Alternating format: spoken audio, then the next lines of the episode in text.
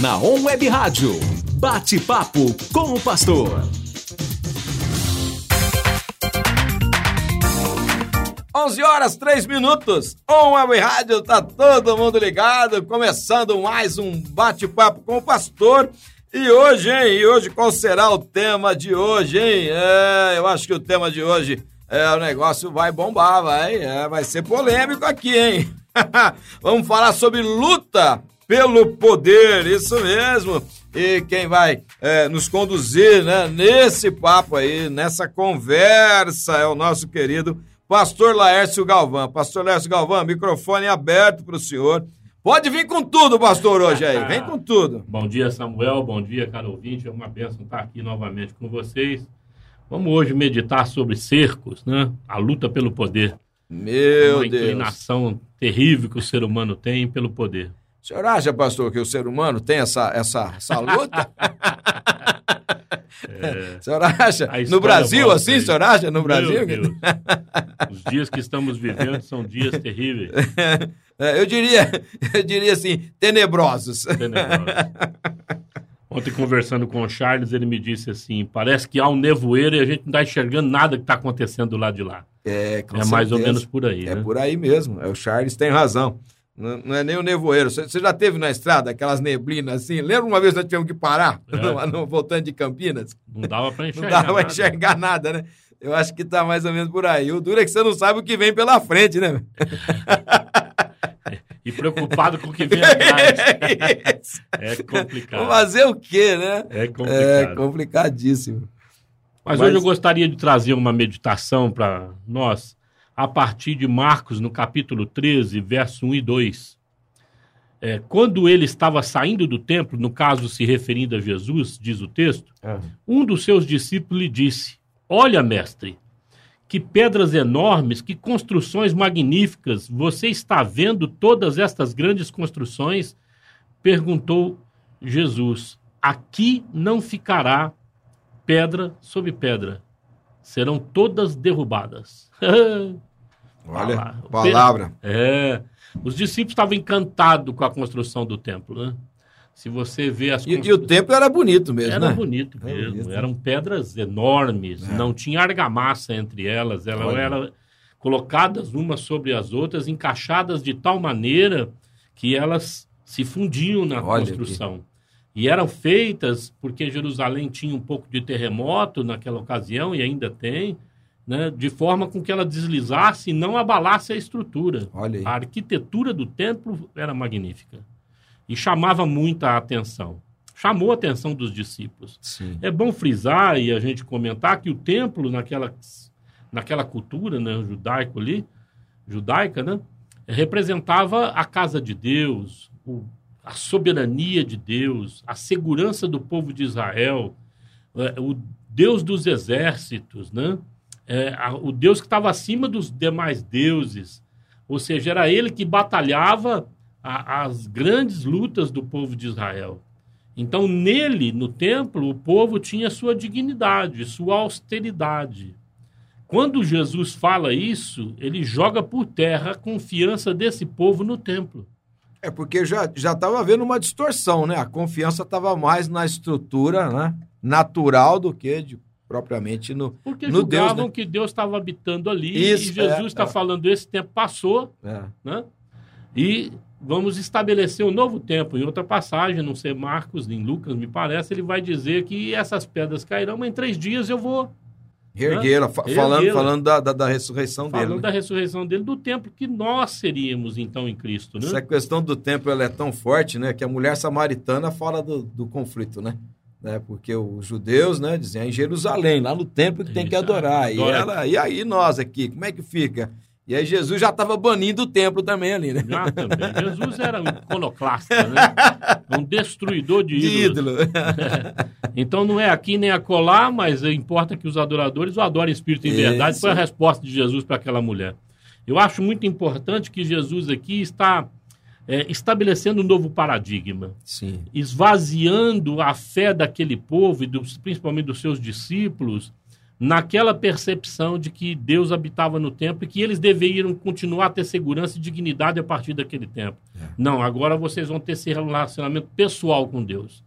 E é isso que vai fazer a grande diferença. Bom, eu escolhi esse texto é, para citar alguns exemplos de cercos na Bíblia. Né? Porque nós sabemos que no ano 70 depois de Cristo, o general Tito vai a Jerusalém e destrói o templo. Literalmente, né? Literalmente, bota fogo em tudo.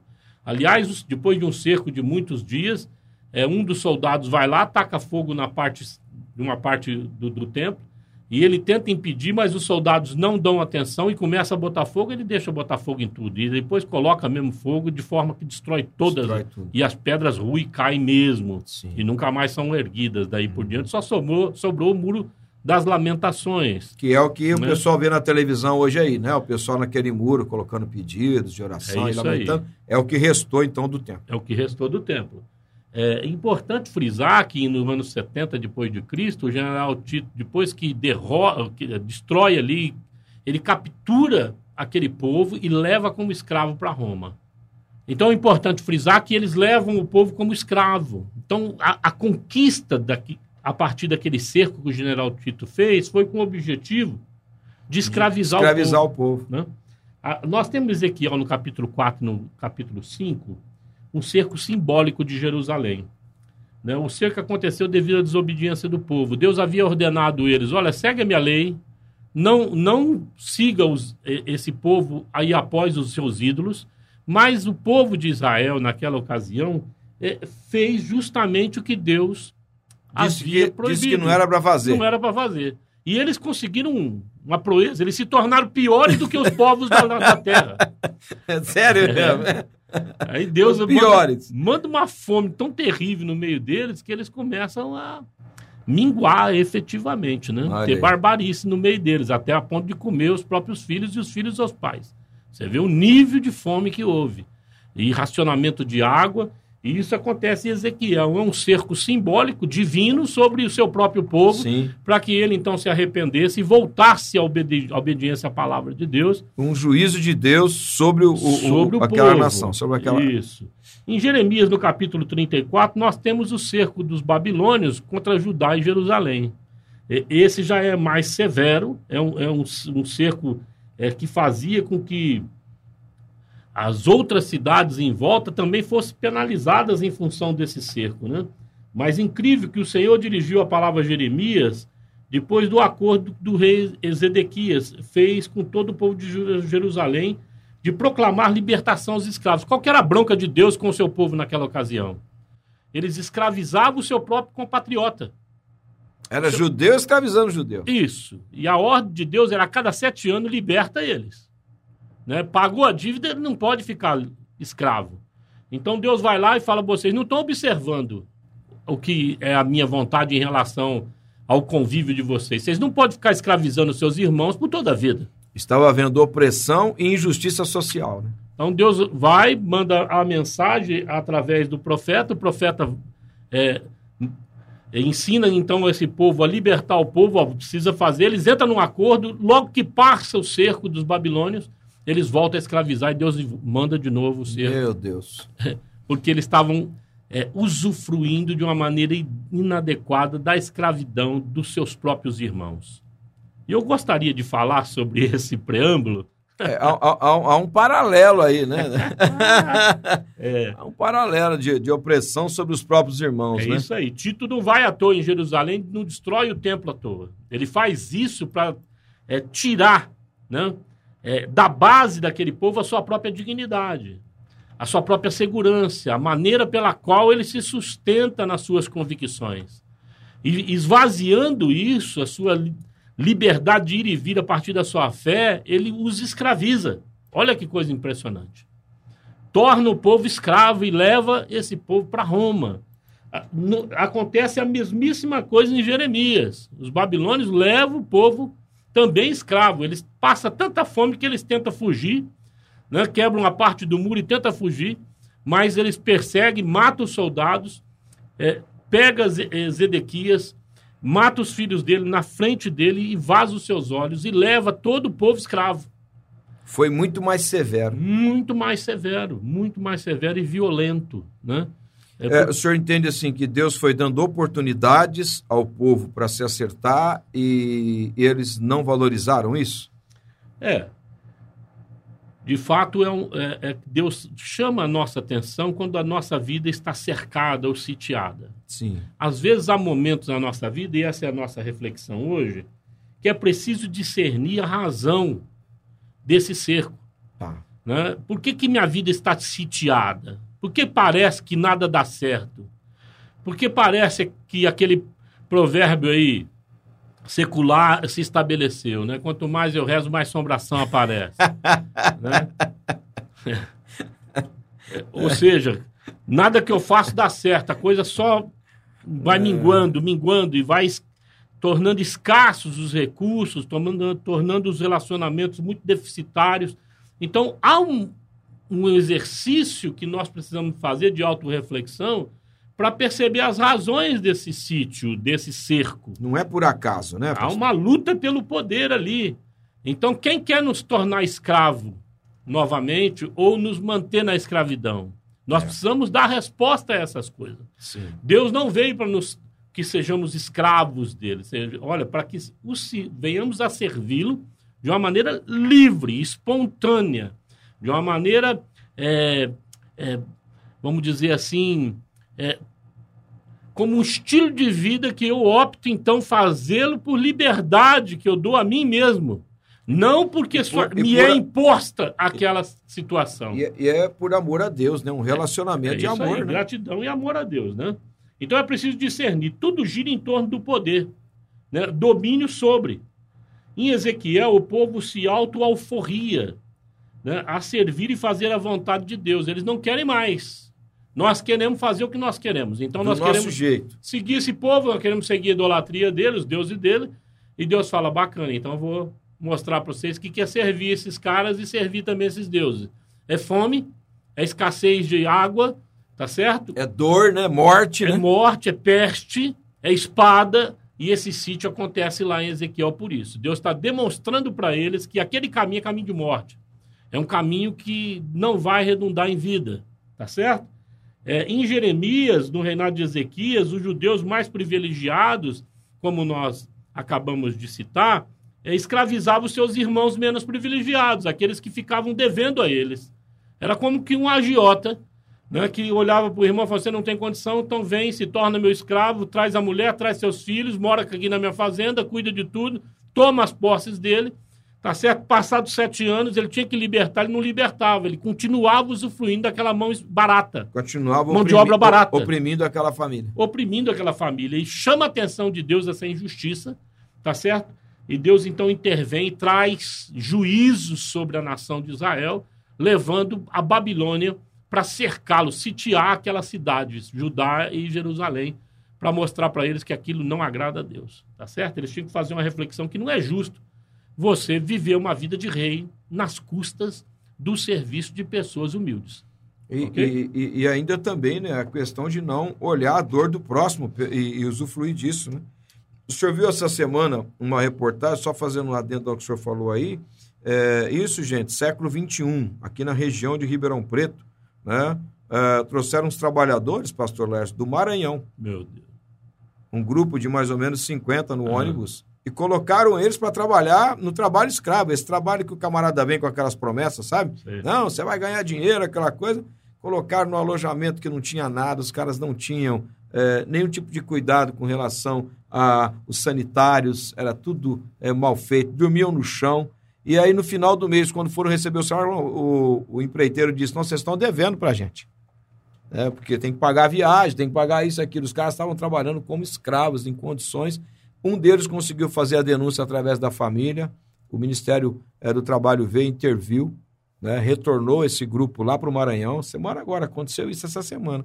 Então você vê, no século XXI ainda tem gente com esse perfil de querer dominar o semelhante, escravizar o semelhante. É uma coisa absurda, né? Então, no ano 70 nós também temos Tito. Você vê que está repetindo a mesma coisa. Parece hoje. que a história, né, vai é, ela se repete, né? De tempos em tempos, que mostra a índole do ser humano, essa inclinação perversa de dominar sobre uh, povos humildes para manter é, o status quo de uma pequena parcela da sociedade. É um Tá absurdo. certo? É um É, absurdo. Tito vem, leva o povo escravo e é a mesma coisa. O que, que há em todo o cerco que nós é, percebemos na palavra e na história? Uma luta caracterizada pelo poder. Né? Poder sobre o seu semelhante. Olha aí. Poder sobre outra nação. Sob poder de arbitrar aquele povo que pode ou que não pode. Se ele pode ir ou não em certa situação. Se ele pode trabalhar nisso ou não. Eu mando, você obedece. Pronto. É. É. mais ou menos isso, e é isso que está acontecendo hoje nos nossos E dias. tem, e tem uma, uma vaidade também pelo poder, né? Com Porque certeza. as pessoas querem é, serem endeusadas, né? Querem se é, parecer com um deus, são semideuses, né? Ou seja, eles estão acima, parece que nós somos uma casta inferior, né? Nós não temos castas no Brasil, mas parece que somos isso dessa forma.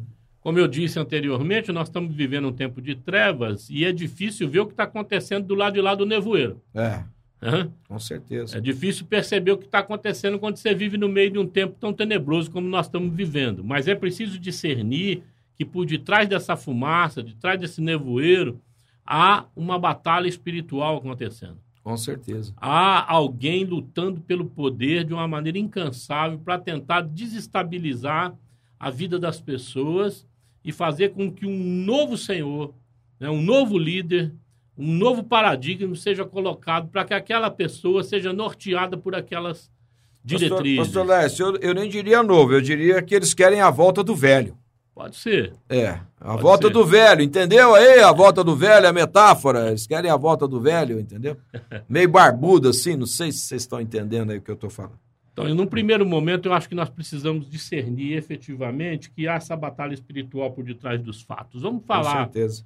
Sobre a palavra de Deus em 1 Pedro 5,8, que diz assim: sede sóbrios e vigilantes. O diabo, vosso advers- adversário, anda ao derredor como um leão que ruge, procurando alguém para devorar. Salmo 34, verso 7 fala: O anjo do Senhor acampa-se ao redor dos que o temem e os livra. Olha que coisa interessante. Enquanto o diabo anda ao redor, o anjo do Senhor, ao derredor, o anjo do Senhor fica ao redor daqueles que o, o amam, para os livrar. Amém. Então, de fato, nós temos aqui a cena de uma vida sitiada, cercada, né? É, por demônios, aqui traduzido como que leões que rugem, Sim. procurando devorar a nossa vida, tá certo? Que é aquele texto que vai falar que o, o inimigo vem para matar, destruir e roubar, né? E é para isso mesmo que ele está fazendo, ele está tentando fazer com que a escravidão que outrora pesava sobre nós seja restabelecida, Sim. e eu falo aqui para aqueles que estão em Cristo Jesus e aqueles que não estão precisam ser alertados para essa realidade. Terem os seus olhos abertos, né? É isso aí. Para essa realidade de luta espiritual que o inimigo anda, de fato, né, ao derredor dessas vidas, fazendo com que eles sejam mantidos dentro desse cerco e vá minguando a vida desses que estão aprisionados. Por isso que Jesus veio, para levar cativo o cativeiro e libertar todos que creem. Amém. Nele. Amém. Todos. Né? A- Mais a garantia para aqueles que estão em Cristo Jesus é que o Senhor está ao redor. Então, para chegar a nós, quando você crê em Jesus, quando você está com Jesus, crê na autossuficiência do sacrifício de Jesus, que Jesus está conosco, que somos habitados pelo Espírito, esses demônios, né, que buscam nos devorar, buscam destruir, matar e roubar, nos manter escravos, têm que passar pelo Senhor. E graças a Deus a palavra diz que aqueles que são nascidos de novo, o maligno não toca.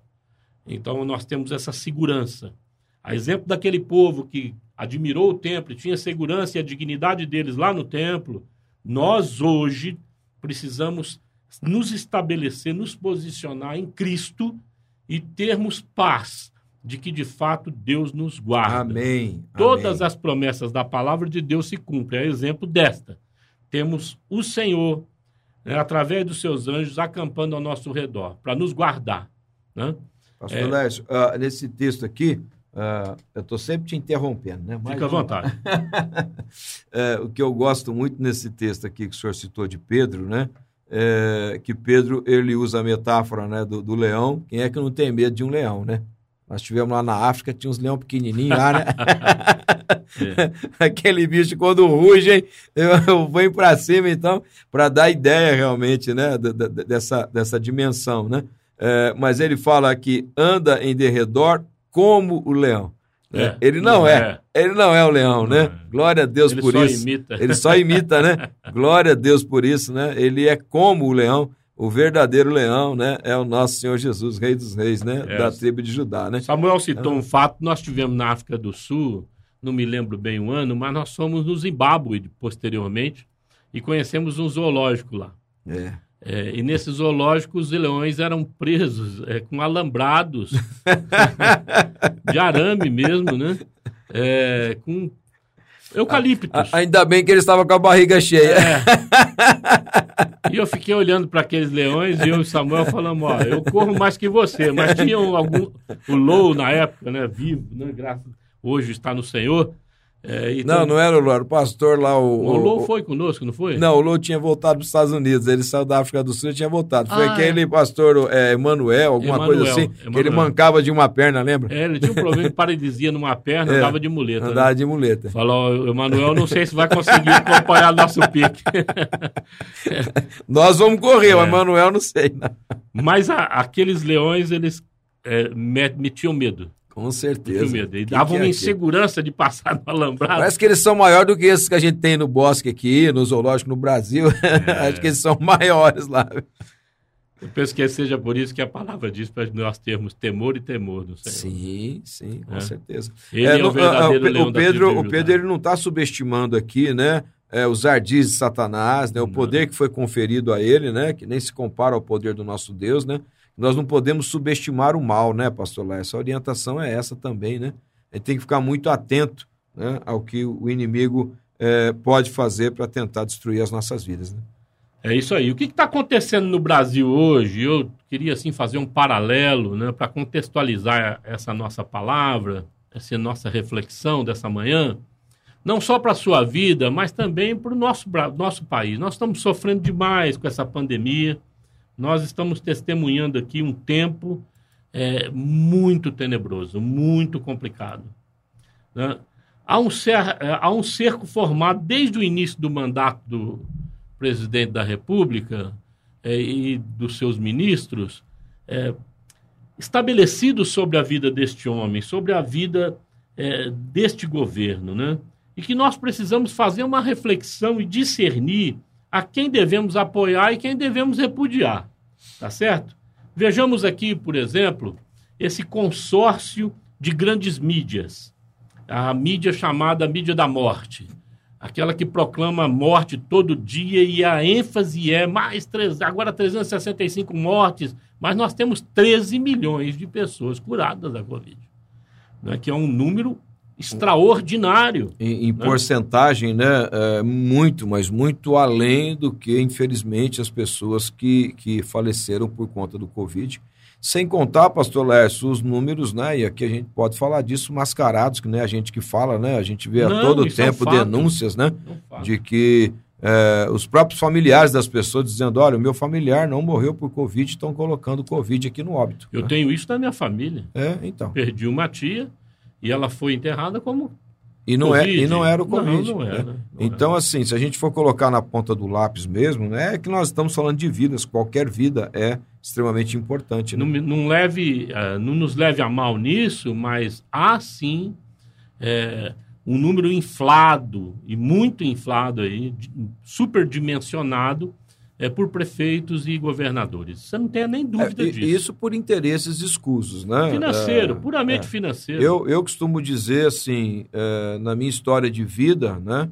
É, e a gente já tem alguns anos de vida, eu não sei se o senhor viu, mas eu nunca vi governo algum se importar com a saúde de uma maneira realmente eficaz, para que nós tivéssemos postos de saúde é, muito bem é, supridos de medicamento, né? As farmácias do povo sempre não têm medicamento, né? Então a gente vê assim que nunca foi é, algo que eles realmente valorizaram. Pelo contrário, usavam isso para se elegerem. Agora é, parece que a preocupação mudou, né? E não é isso, porque se eles tivessem usado os recursos que já foram dispensados aos municípios, aos, aos estados, né?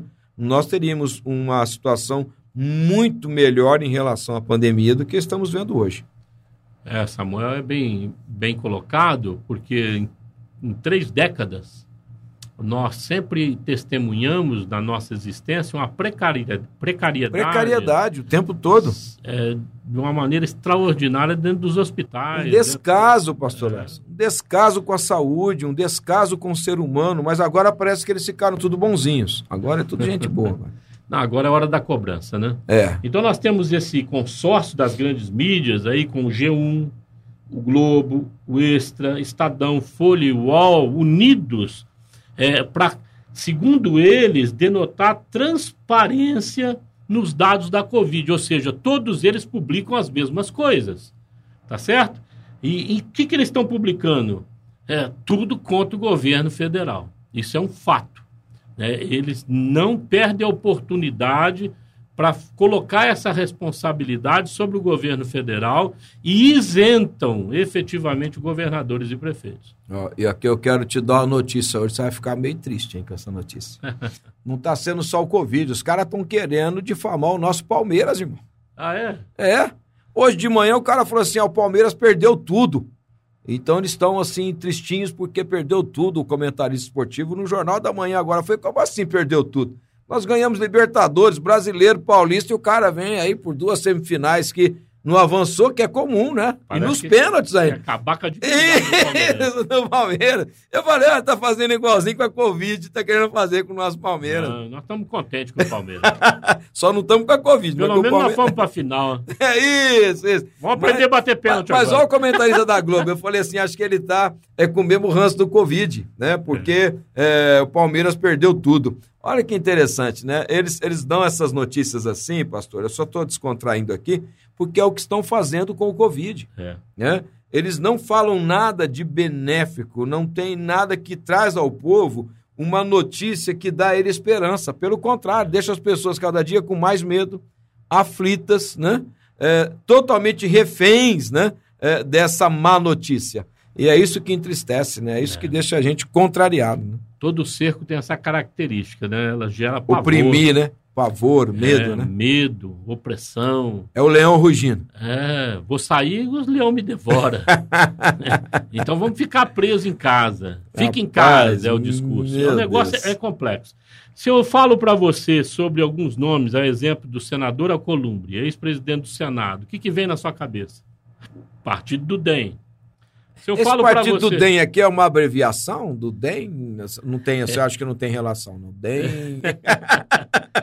é. não sei, não vamos falar isso não, né? Mas é partido do DEM só, fica aí, você, completa do jeito que você quiser. Deputado federal Rodrigo Maia, também do partido do DEM, ex-presidente do, do, da Câmara dos Deputados.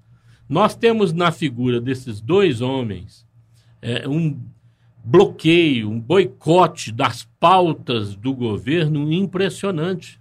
Não passava nada do não governo federal. Não passava nada, nada. Tudo era engavetado. Tudo. Então foi assim um atraso. Agora o que é contra o governo passa na frente. Tudo. Tudo. Tudo. Até o STF julga tudo que é contra o governo tudo na frente. São rápidos, velozes. Rápidos, né? velozes.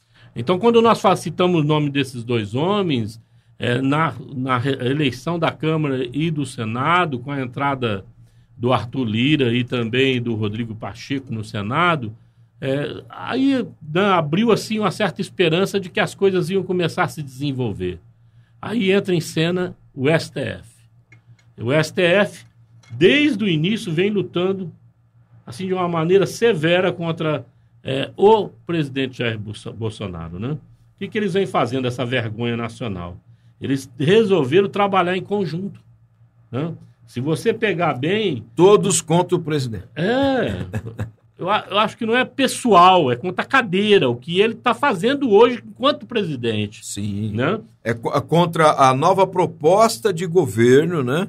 Que vem para tentar sarar o Brasil dessa corrupção, esse câncer né, maligno que vem corroendo a nação brasileira. Pastor Lécio, a gente vai precisar ir para o nosso intervalo. Ok, depois nós continuamos, paramos aqui no STF, vamos dar continuidade aí. Tá bom. Uh, nós vamos para o nosso intervalo, é rapidinho, é dois minutos, né? Como eu digo aqui, o galão de gasolina tá com a tampa aberta. Eu tô querendo jogar gasolina nesse negócio daqui a pouco, viu? eu quero ver a coisa incendiar, tá bom? Fica ligado com a gente. On Web Rádio, tá todo mundo ligado. On Web On Web Rádio, tá todo mundo ligado. 11 horas 36 minutos e você conectado com a gente aqui no Bate-Papo com o Pastor o nosso tema de hoje é a luta pelo poder, né? É, queria ver se você pode é, interagir com a gente. Pode ser através do nosso WhatsApp 99721 4759. Você entende que realmente há uma luta pelo poder no Brasil? Você entende que a gente está é, é, sofrendo com isso? Né? Então, se você quer participar aí, fazer alguma pergunta, fazer o seu comentário, fica muito à vontade, tá bom? Fala com a gente através do nosso WhatsApp. A gente está ligado aqui aguardando por você. Vem bater esse papo com a gente. Pastor Léo, fica à vontade. Nós estávamos falando ali, o senhor estava terminando de falar sobre a questão do STF, né? Mas fica à vontade aí para dar continuidade àquele raciocínio. Ok. Então, essa luta contra o poder, ou pelo poder, acontece não só na nossa vida, mas acontece também em âmbito de Estado, em âmbito de federação, né? município. Isso acontece mesmo. E nós estamos é, aqui analisando esse cerco que a grande mídia está fazendo, que a Casa dos Senadores está, está, estava fazendo, né? Os deputa, o deputado, a Câmara Federal também, e agora o STF. Pra você ter uma ideia, é, o Barroso é, intimou é, o presidente do Senado para abrir uma CPI exclusiva né, para é, investigar os atos da presidência e o ato do governo federal. É, o senador Girão conseguiu assinaturas aí, além da, daquelas anteriores que o Cajuru conseguiu, o senador Cajuru, e conseguiu inserir dentro dessa CPI os governos dos estados e também os, as prefeituras.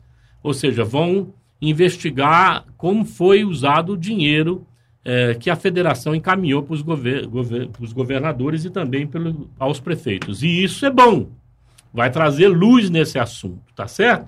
E não vai ficar tão somente em cima do Bolsonaro. Mas eu acredito, como disse o grande jornalista Alexandre Garcia, um homem conceituado, né, é, de muitos anos de experiência, que essa CPI tem tudo para ser uma CPI política. Né? A formação das pessoas que vão julgar parece que dá 5 a 5. A coisa vai ficar meio empatada, vai ter que ter um voto de Minerva. Porque se for levar na ponta da, é, da, da, pena mesmo, vamos dizer assim, no parecer de justiça, é, vai ser muito complicado condenar é, o, o Bolsonaro como um genocida, que é a intenção desse processo, ou como um homem negligente né, dentro da pandemia. Na verdade, o próprio STF é, limitou a ação do governo federal, isso precisa ficar muito claro para a população do Brasil. Né? Eles tentaram de tudo para descaracterizar a ação do governo federal, tirando dele, né? É, como é, gerir essa pandemia, como é, trabalhar estrategicamente para é, que até mesmo o Exército pudesse dar suporte e, e ajudar na logística de distribuição de medicamentos, equipamentos, né? Então eles fizeram de tudo para minar o presidente e deram poderes é, para os governos, né, os governadores estaduais aí, né, cada estado. Isso é muito importante falar, pastor Leste, porque eles tentaram de tudo para desestabilizar o governo federal e agora querem cobrar a conta do governo federal. Uma vez que eles mesmos né, é, disseram, não, o governo federal não pode atuar. E agora eles querem jogar essa conta sobre é, o nosso presidente. A ministra Carmen Lúcia também exigiu que o Arthur Lira coloque em votação, né, abra o impeachment contra o presidente, seja para desenvolver o mesmo, ou tocar para frente, né, aprová-lo ou arquivá-lo. Ela determinou cinco dias, deu de prazo a ele, ou seja, há uma intromissão clara do STF no poder legislativo. Eles mandam, eles não pedem. É impressionante que o nosso presidente do, do Senado, Rodrigo Pacheco, diz que decisão judicial cumpre-se. É impressionante. Ele não está um, acolhendo aquilo como um senador, né? como um órgão fiscalizador de supervisão e até um censor do próprio STF. Não. Que é o papel do Senado. Ele né? tá, é, claro, mas ele está acatando como um vassalo. É, é, é, Um inverteu-se, né? Inverteu. A, a- a ministra Carmen Lúcia, ela está é, abusando do poder, né? É o Senado quem é, realmente tem é, poder contra o STF e eles estão invertendo a coisa. né? Tanto o Barroso, né, que exigiu do Senado, quanto a Carmelúcia da Câmara Federal, ambos né, estão ali invadindo a, é, o papel dos, do legislativo. Abuso de Câmara, poder, seja né? É um, é um claro abuso de, de poder desses dois é, ministros. Veio, chegou a mim algum documento anteontem que o Alexandre de Moraes já redigiu proibindo o presidente da República convocar os- as Forças Armadas contra o STF, a Câmara e o Senado. Ou seja, estão armando efetivamente um cerco já, já está posto um cerco sobre o presidente para tentar impeachmentá-lo. né? Alguns comentaristas políticos eh, dizem que vai ser muito difícil para o Bolsonaro e é até perigoso ele sair algemado desse negócio, ou preso, né? Na minuta que Alexandre de Moraes redigiu, ele diz que ele incorre na desobediência de ser preso por 5 a 15 anos, né? Então nós temos agora uma situação jurídica muito complicada e um cenário que aponta para um confronto final. Nós vamos ter nos próximos dias aí Stolé, o senhor acha assim que existe a possibilidade, né, nessa linha que o senhor está dizendo aí, dessa é, opressão contra um presidente legitimamente eleito pelo povo brasileiro, é, porque não aguentava mais a opressão né, dos é, governos comunistas anteriores, né, que estavam destruindo, aliás, praticamente faliram o Brasil. Né? O senhor acha que há uma possibilidade de uma guerra civil? Eu não vejo e nem, nem desejo isso e oro para que isso não aconteça. né? É, eu creio que o povo não vai acolher é, tamanha arbitrariedade se ela culminar no impeachment do presidente Jair Messias Bolsonaro. Eu penso que esses 53 milhões de brasileiros não vão ficar quietos. Eles vão reagir. Sim. Também entendo que na falta de provas ou julgar em cima de algo que o STF fez e, atribuindo esse, essa negligência ou esse é, desmando na pandemia ao presidente não para si, como foi bem colocado por você anteriormente, quando o STF dá poder aos governadores e aos prefeitos e tira do presidente, e ele tirou efetivamente, ele está fazendo o quê? Diluindo ou dissipando a autoridade. Ele está abrindo isso e fazendo com que o líder seja é, é, questionado ou seja colocado de lado. Aí ele pulverizou a liderança. Resultado: anarquia. A anarquia se estabeleceu. Governadores fazendo o que querem, é, alguns dolosamente desviando dinheiro, prefeitos idem, né? É, direitos civis sendo sistematicamente é, caçados, é, trabalhadores presos e espancados, ou seja, muita arbitrariedade aconteceu aí, porque quebrou-se o princípio de liderança, quer tirar a cabeça e o povo perdeu. Fizer- fizeram isso né, de maneira é, pensada e proposital. Com certeza. pastor. Jesus diz assim: ó, fere a cabeça e as ovelhas se dispersarão. Então, quando você fere a, a liderança de uma nação, você é, amarra, manieta ela, ou seja, amarra seus braços, faz com que ela fique impotente, o povo fica à deriva. E aí, esses subalternos, que deveriam estar alinhados com a cabeça, começa a fazer o que bem entende. Aí entra a disputa pelo poder, quem pode mais.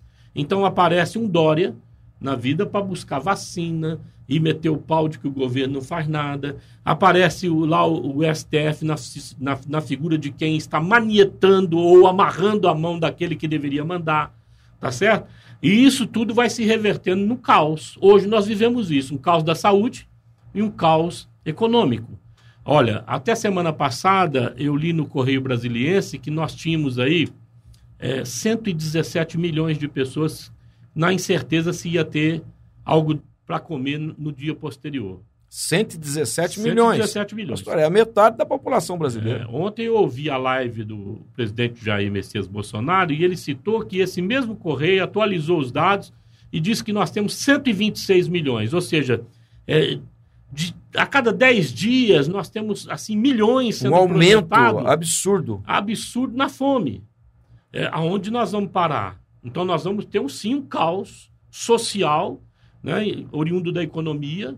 Nós vamos ter sim um caos também oriundos da, do represamento da saúde, né, que deixou de atender as demais é, doenças só para focar na Covid. Tá certo? E se você for fazer números de uma maneira fria, você vai ter no 365 mortos ao longo do todo o tempo da pandemia, uma média dividida aí por prefeituras ou municípios, 5.500 e poucos municípios, a média de 37, 38 mortes por dia. E se você olhar isso, é, não vai fazer frente ao resto de mortes que acontece. Se a gente parar para pensar, né, é, o número é muito inferior ao que já acontecia de mortes por outras doenças né, e outras situações do próprio descuido desses governos municipais e estaduais em relação à Números saúde. são frios, Samuel, é. e caro ouvinte, são frios. Eu penso que a gestão administrativa de um país, ela também precisa ser fria, precisa ser pragmática. Como é que separa um país porque 0,20%, que não dá 0,1%, Sim. tá certo? É, é... Algum, alguns vão dizer assim, não, o senhor está dizendo isso porque não tem ninguém dos seus nessa, nessa porcentagem. Não é isso. Nós não estamos negando a pandemia, não estamos negando né, que realmente é um problema sério que precisa ser é, resolvido o mais rápido possível. Não é isso. O problema é que há uma supervalorização disso por interesses escusos, né? Desculpa o que eu vou dizer aqui, mas esta pandemia, no contexto político brasileiro, esta pandemia caiu como uma luva para os governantes de estados e municípios do Brasil. Infelizmente. E também para aqueles que militam contra o Brasil. Estou falando aqui desse Superior Tribunal Federal, né? aqueles da oposição. Infelizmente, os é, comunistas, pastor Lécio, eles têm um lema. E eu acho que o senhor já sabe qual é o lema, mas eu preciso falar aqui. Na cabeça deles, é, pasmem, né? Ouvintes, pasmem, você que está ouvindo agora e que vai ouvir é, esse bate-papo depois. Na cabeça deles funciona assim, ó. Quanto pior, melhor. Bom, é, eu só sei que os comentaristas políticos hoje, eles afirmam que aqui a inversão de valores é tão grande que o poste está fazendo xixi no cachorro. É, olha, olha essa figura. O poste é que faz xixi no cachorro. Eu pergunto e eles também perguntam, e eu só estou aqui replicando o que nós temos é, lido e ouvido. Tá certo? É, que democracia é essa? Onde o único que vem lutando pelos direitos do povo, de liberdade, de ir e vir, do trabalho, é colocado na berlinda como um genocida, como alguém que milita contra o país. Quando é o único que está lutando a favor do país. Né? Que esse país não venha à falência, né? Nós já devemos 3 trilhões de reais. O endividamento é altíssimo para fazer com que o pobre tenha um pouco de esperança ou comida na sua mesa. Tá certo? Que democracia é essa que prende trabalhadores, que vem beneficiando, e aqui eu queria retomar o raciocínio do cerco, né? É, nas grandes guerras, é, da luta pelo poder, que faz com que a, a grande maioria sirva uma minoria. Que democracia é essa que milhões de brasileiros trabalham para que é, juízes, magistrados, principalmente eu vou focar aqui no STF, ganhem dinheiro a rodo. Pastor Lécio, é absurdo se a gente for entrar nisso. Tem é... um trabalho assim vitalício. Não, é absurdo os seus privilégios, não só enquanto estão lá no STF, depois da sua aposentadoria, né? já estão dizendo que tem que fazer uma outra reforma. Né? É, o que eu não entendo é isso. Né? Você não ouve o STF ou qualquer é, governador, prefeito, né? vereadores, né? deputados, seja estadual ou federal, é, nós não ouvimos nenhum deles, pastor, dizendo assim: ó, nós precisamos cortar nossos privilégios e reduzir os nossos salários nesse momento de crise. Então, é, essa é a minha abordagem da questão do, daquele povo que dominava, né, biblicamente falando, para levar a, a, o povo dominado como escravo.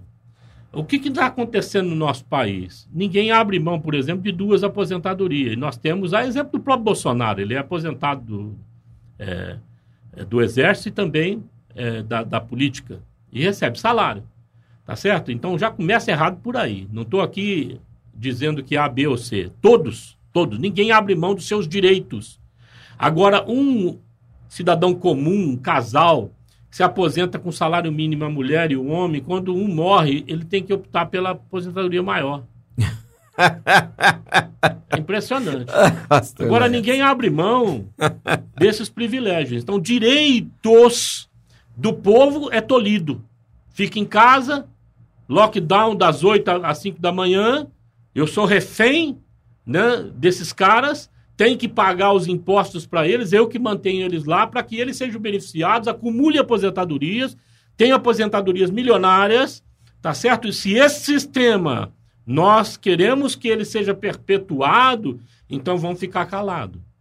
Vamos ficar assim em casa, sem falar nada, vamos deixar esse cerco acontecer sobre o atual governo, tá certo? E vamos continuar escravizados. Sendo tá oprimidos, certo? né? Sendo opri oprimidos por esse, essa minoria que domina sobre a nação. Olha, haja vista aqui, eu estou te falando desse complô, desse cerco, que o STF, de repente, liberou o Lula, o maior ladrão da nossa história. Gente, é impossível dizer que esse homem não roubou. Ninguém questiona isso. É, os outros todos são esquizofrênicos, né, ah, né? Que depuseram contra esse, ele. Né? Tornar esse homem elegível é, é uma afronta para o povo brasileiro.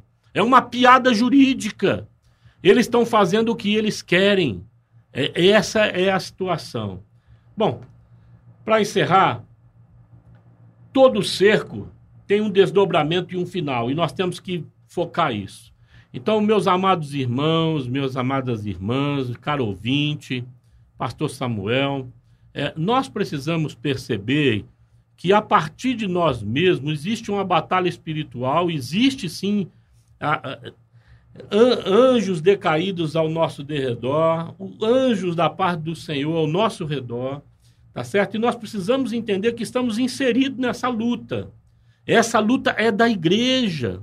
Não pense vocês que essa turma que quer escravizar ou continuar escravizando os milhões de brasileiros vão desistir dessa bonavita. Eles né? não desistem, não. Não Eles vão não desistir de serem aí tratados como marajás. De jeito nenhum. Nós estamos com esse, dentro disso há 30 anos. Eu quero um futuro para os meus filhos e para os meus netos diferente do que eu vivi até aqui. Quero um Brasil, sim, reciclado, um Brasil passado a limpo.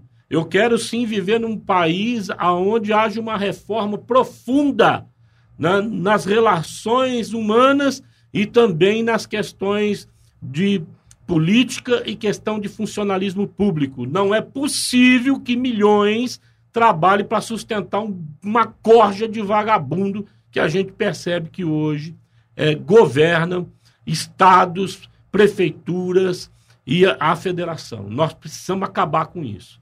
E estou te falando aqui, eu não estou fazendo agora é, separação entre um e o outro. Eu já escolhi o meu lado. Quando eu vejo esse complô contra um governo, eu preciso definir que eu vou apoiar esse governo. Porque alguma coisa esse governo está atrapalhando esse, esse, esse povo que sempre exerceu poder e influência na sociedade. Ou seja, as torneiras foram fechadas e eles estão agonizando em abstinência né, pelo dinheiro fácil. Né? O dinheiro que vem é, do BNDES, o dinheiro que vem da Lei Rouanet, o dinheiro que escoa para um bando de sanguessuga que até hoje viveu às custas do trabalhador, né, do homem honesto nós precisamos aprender a criticar isso e a resistir esse tipo de gente, porque isso é um atraso na nossa vida, é um atraso para a nossa nação. Nós precisamos almejar, então, uma reforma geral na nossa nação. É muito privilégio para uma minoria de privilegiados em detrimento de milhões de brasileiros. Ó, oh, preste atenção no que eu estou falando para você. Aplique essa verdade de que há um cerco efetivo para a tua vida. Procure libertar-se em nome de Jesus de tudo aquilo que te condiciona. Nós não nascemos para ser escravo de ninguém. Tá certo? Nós fomos colocados neste mundo para sermos livres em Cristo Jesus. Amém. Temos o nosso direito de ir e vir, temos o nosso direito de trabalhar, temos o nosso direito de escolha. Ninguém pode impor sobre nós aquilo que eles querem, seja em quaisquer circunstâncias, em qualquer situação. E eu sempre defendo a tese de que ditador não tem limite. Eles são como a sanguessuga do Provérbios. Eles querem mais e mais. Me dá, dá, dá, e eles querem tirar o, tudo que eles podem de nós. São insaciáveis. São insaciáveis. É, é tempo de socorrer-se no Senhor. Eu sei que você está desanimada, desanimado. Eu também ando muito desanimado, muito indignado. Mas é preciso ler a palavra, orar, buscar uma intervenção divina na, na nossa própria vida, na vida da nossa família, na vida da igreja e na vida do nosso país. Deus precisa intervir. Se há alguém que pode dar um norte de livramento, de cessação desse cerco, dessa angústia que está o povo é, brasileiro submetido, é Deus. É Deus. Deus precisa dar uma reviravolta nisso. No nome de Jesus, como é, o curso das águas está na mão de Deus, diz a palavra que o coração do rei também está na mão de Deus que Deus incline o coração das nossas autoridades, como eu disse no programa passado, para fazerem justiça. Como eu disse, e eu volto a repetir aqui, eu vou ficar do lado do governo atual.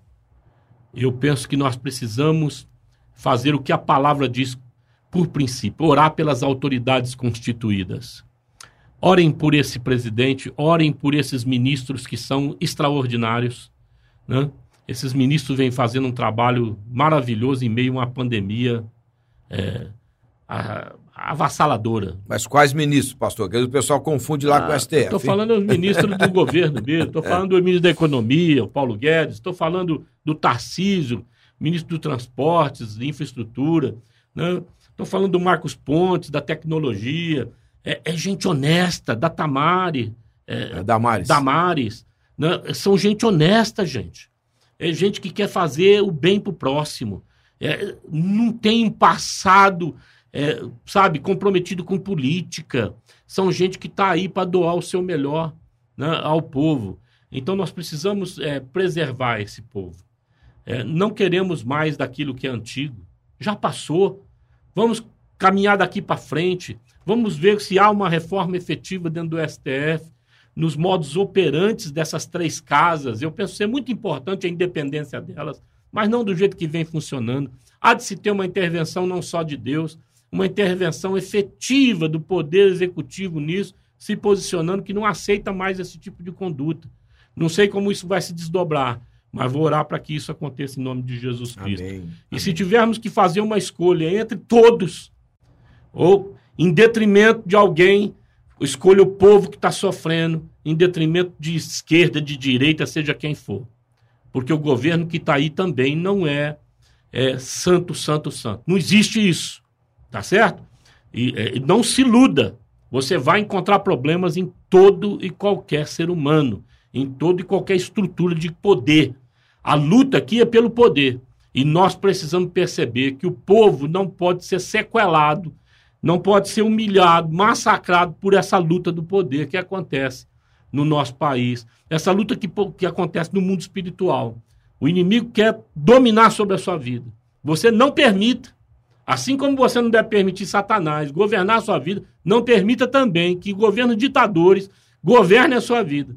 Levante-se com austeridade, tá certo? Bata no peito e fala: não nasci para ser escravo.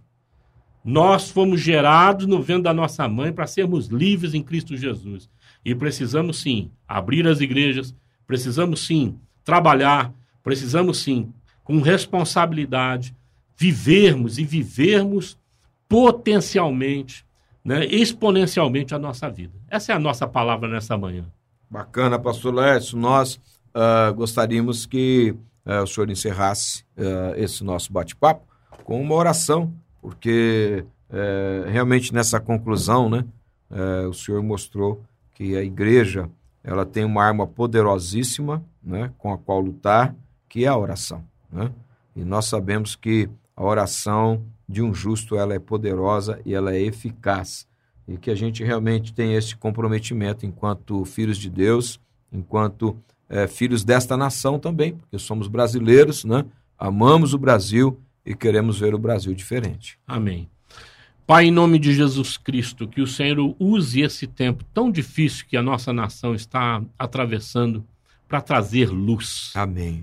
Senhor, em nome de Jesus, como a tua palavra diz, que em toda divisão o Senhor aponta aqueles que são aprovados e aqueles que são desaprovados. Então, marque efetivamente a vida dos desaprovados, de forma com que eles não mais encontrem espaço, ó Deus, de confiança no coração do povo brasileiro. Nome Jesus, no nome de Jesus mão, Cristo, Senhor, Senhor tire-os, ó Deus, da vida pública. Sim, Senhor. Para a glória do teu santo nome, nós sabemos que o Senhor é parte interessada Ó Deus, de que esse processo que estamos passando purifique a nossa nação. Que este processo, em nome de Jesus, mude, ó Deus, esse sistema de injustiça que vem ao longo desses 30 anos, ó Deus, punindo, massacrando e humilhando o povo humilde, o povo mais pobre. Meu Deus, em nome de Jesus, interfira, Pai. Interfira também na vida daqueles que vêm sofrendo ó Deus, por estarem aprisionados por Satanás. Coloca tua mão. Ó Deus, por aqueles que estão, ó Deus, perturbados. Ó Pai, aflitos. Deus, desesperados por não saberem por onde correr, ó Deus, e aonde se apegarem. Pai, em nome de Jesus, apresente, ó Pai, pelo teu Espírito, Jesus Cristo de Nazaré, os seus corações. Convença-os, ó Deus, do pecado, do juízo, da justiça. Amém. Como a tua palavra promete. Faz a tua igreja nesses dias romper em avivamento, romper, ó Deus, em crescimento, ganhando vidas para ti, Senhor. E no nome de Jesus, que esse povo convertido transforme não só as suas próprias vidas, mas as suas casas e a sociedade em que eles estão inseridos. Faz isso para a glória do teu nome, Amém. Pai. Nós nos colocamos totalmente dependentes de ti. Sim, oramos pelo presidente da República, oramos, ó Deus, pelas autoridades constituídas. Senhor, em nome de Jesus, coloca a tua mão, o Senhor os colocou ali. Então, Pai, faz com que eles sejam direcionados para fomento de justiça e aqueles que estiverem, ó Deus, obstinados ao mal, obstinados a manter esse sistema de casta.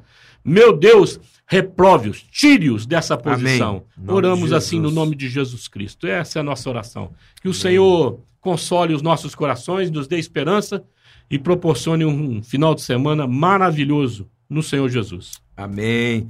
Bênção de Deus. Uh, esse foi mais um bate-papo com o pastor. Né? Você já sabe, toda sexta-feira, das 11 ao meio-dia, bate-papo com o pastor, um oferecimento da Comunidade de Cristo de Ribeirão Preto, e fica aqui na rua São José, 3081 você pode ter acesso aí, né, aos nossos conteúdos também, a esse conteúdo que você acabou de ouvir, através aí do nosso site, tá bom? Então você pode entrar lá, é, comcristo.com.br, acompanhar tudo o que acontece na comunidade de Cristo de Ribeirão Preto. Né? É o momento da igreja se posicionar em oração para que esse cerco, essa luta né, pelo poder caia por terra em nome de Jesus e nós, como nação brasileira, é, tenhamos dias melhores, né? É, dias de alívio deste sofrimento. Então, você continua ligado na, na On Web Rádio, é, acompanhando a nossa programação